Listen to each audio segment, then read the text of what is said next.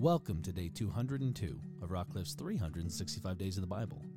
Today I want to share a highlight from our readings, which can be found in Isaiah chapter 28 to 30, with a focus on Isaiah chapter 28, verses 23 to 29. Give ear and hear my voice, give attention and hear my speech. Does he who plows for sowing plow continuously? Does he continuously open and harrow his ground?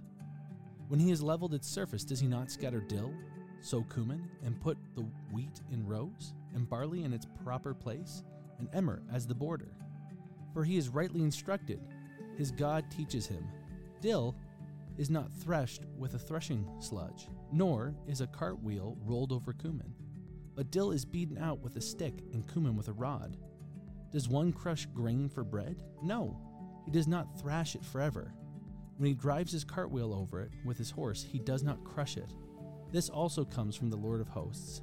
He is wonderful in counsel and excellent in wisdom.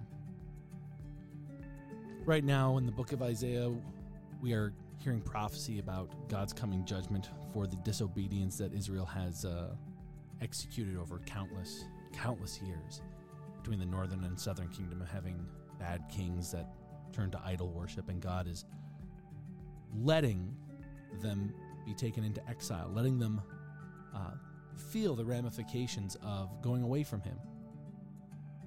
And yet, He's also talking about in this the, the analogy of the farmer is essentially to help the people of Israel understand that God is going to use this to help them grow as a people, to bring them back to Him so that they are fruitful again.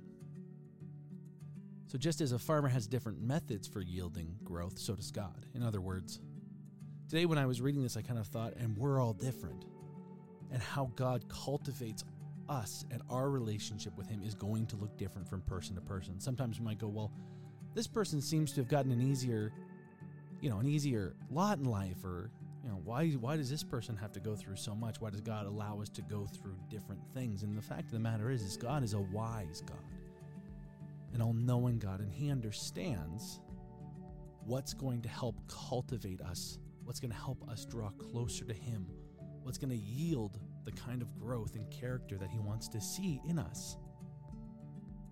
And because He cultivates us differently, He gives us different assignments, different purposes. Ultimately, as the church, we all share one, which is to go and make disciples in the name of Jesus Christ.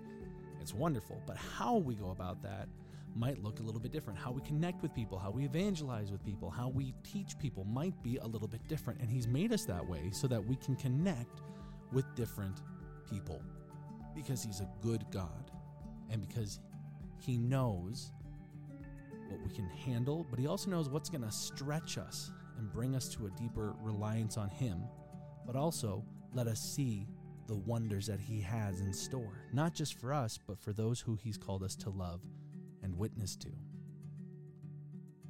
So if you're in a season right now where you feel like maybe you're being stretched a little bit more than you like, trust Him. He's drawing things out of you. If you let Him, if you ask Him, God, what am I meant to be seeing in this season? And sometimes seasons last a while. Trust me, I went through a season that was years and years and years. And at the end of it, I can see now what I couldn't see over four or five years. I can see now this was to cultivate this was to sift out or seethe out or I can't think of the word right now, but you know, to filter, there we go, to filter out some things that I needed to be taken out. And sometimes that process is painful, but but how we are afterwards and how we connect with God afterwards is so much better for it. Trust him, trust him in the process. Trust him in the process. May you be encouraged by the word and built up in spirit. Join us tomorrow for another highlight. And until then, be blessed.